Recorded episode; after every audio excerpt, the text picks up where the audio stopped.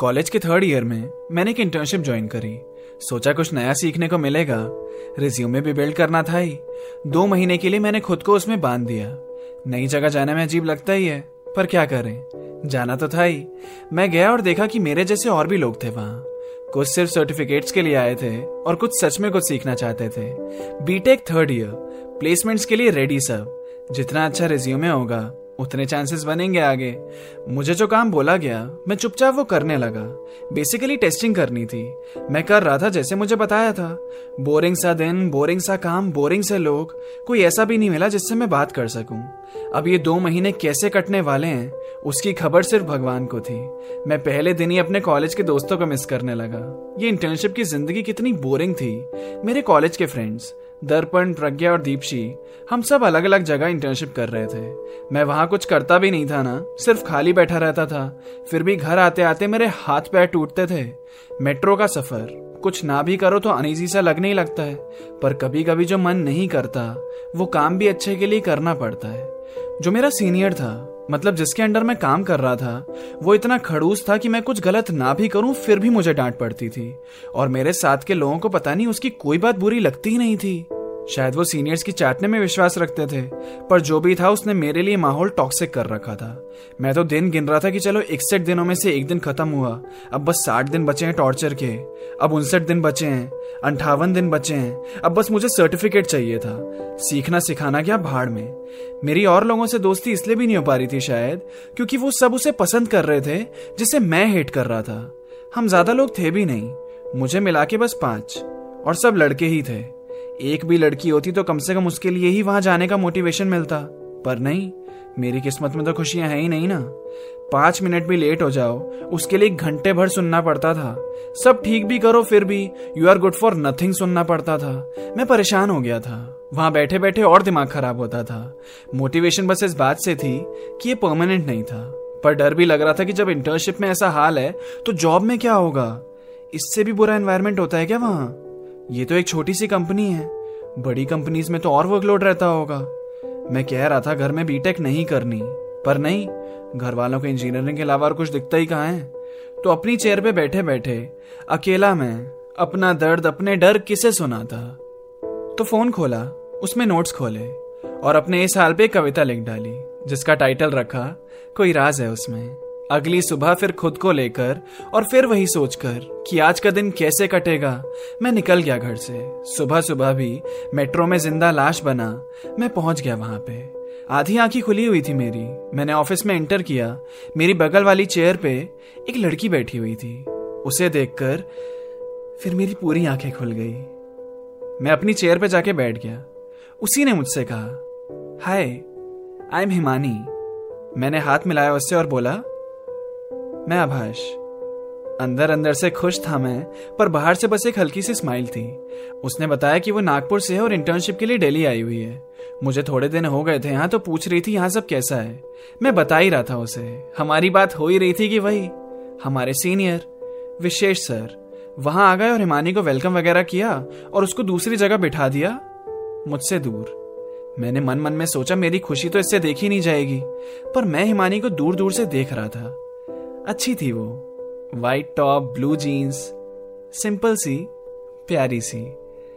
मैं उससे वो बात कंटिन्यू करना चाहता था, पर मौका ही नहीं मिल रहा था। और विशेष सर अनप्रिडिक्टेबल है। मुझे लगता था सिर्फ़ मुझे ही स्पेशल ट्रीटमेंट मिलती है। बट उन्होंने तो हिमानी को उसके पहले दिन पे ही सुना दिया। पता नहीं उनकी प्रॉब्लम क्या थी। हमेशा गुस्से में ही रहते थे। किसी को कुछ नहीं आता होगा ना तो सिखाएँगे नहीं। पहले जलील करेंगे। ऐसी आदत थी उनकी। बस वो अपनी सीनियर एक साक्षी मैम थी, जो एज में उनसे छोटी पर पोजीशन में उनसे बड़ी थी। बस उन मैम के सामने आते ही सर का रूप बदल जाता था।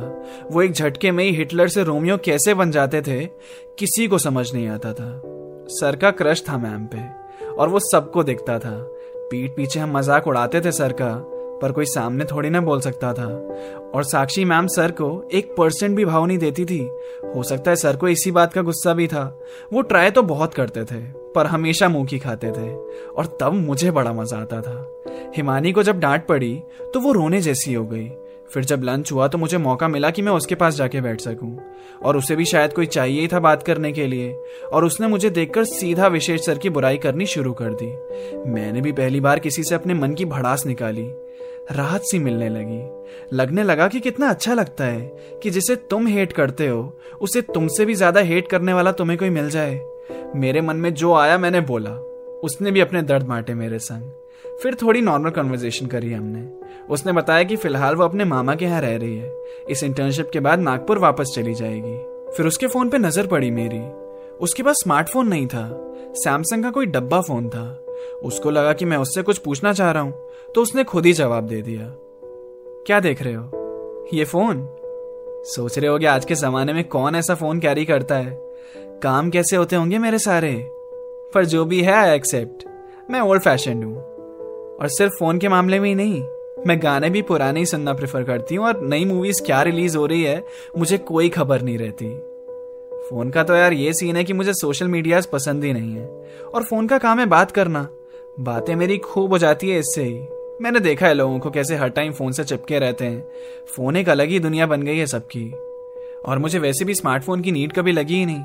सारे काम कॉल पे हो ही जाते हैं। नहीं तो मेल आईडी है ना? वही बहुत है। मैं इंप्रेस हो गया उसकी बातें सुनकर। मैंने बोला, सही है यार तुम्हारा। तुम सिंगल पीसी होगी इस दुनिया में जो फ़ोन यूज़ नहीं करती होगी। वैसे मैं भी एग्ज़ाम से पहले अपना इंस्टाग्राम डीएक्टिवेट कर देता हूँ। वो सुन के मुझे हंसने लगी। फिर ऐसे ही हर दिन हिमानी की वजह से मुझे सुबह उठने की मोटिवेशन मिलने लगी। अब मुझे इंतज़ार रहता था कि ऑफ़िस जाऊँगा तो उसे देखने मिलेगा। खूबसूरती को हमेशा अप्रिशिएट करना चाहिए।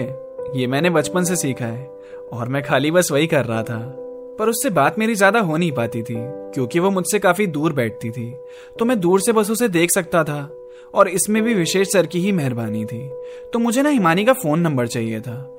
ऑफ़िस में ढंग से मैं मिल नहीं पाता उससे तो कॉल पे ही दोस्ती बढ़ानी पड़ेगी ना। पर लड़कियों से नंबर मांगने का एक्सपीरियंस मेरे पास था नहीं।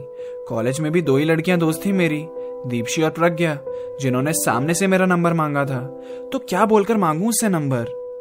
उसे ऐसा तो नहीं लगेगा कि मैं उस पर लाइन मार रहा हूँ। मैं तो इनडायरेक्टली ये भी नहीं पूछ सकता कि व्हाट्सएप यूज़ करती हो? क्योंकि वो तो फ़ोन भी यूज़ नहीं करती। क्या करूँ क्या करूँ? तो गूगल किया।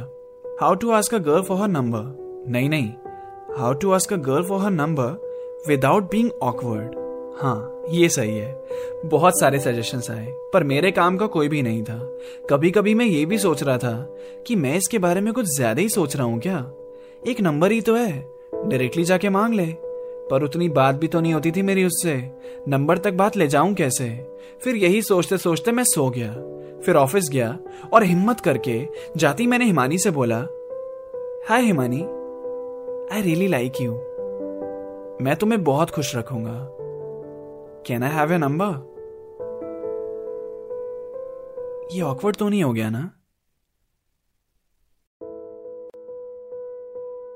अब आप मेरी कविताएँ भी सुन सकते हैं। मेरे नए पॉडकास्ट चैनल बातें विद आभाष पे। मैंने डिस्क्रिप्शन में भी लिंक दिया हुआ है। एक बार ज़रूर चेक करें। आपको बहुत पसंद आएगा। और मेरे ओरिजिनल सॉन्ग सुनने के लिए स्पॉटिफाई या यूट्यूब पे बस सर्च करें मेरा नाम आभाष झा। और मुझे ज़रूर बताइएगा कि मेरे गाने आपको कैसे लगे। मेरी इंस्टा आईडी है at Abhash nineteen. A B H A S H one nine thank you for listening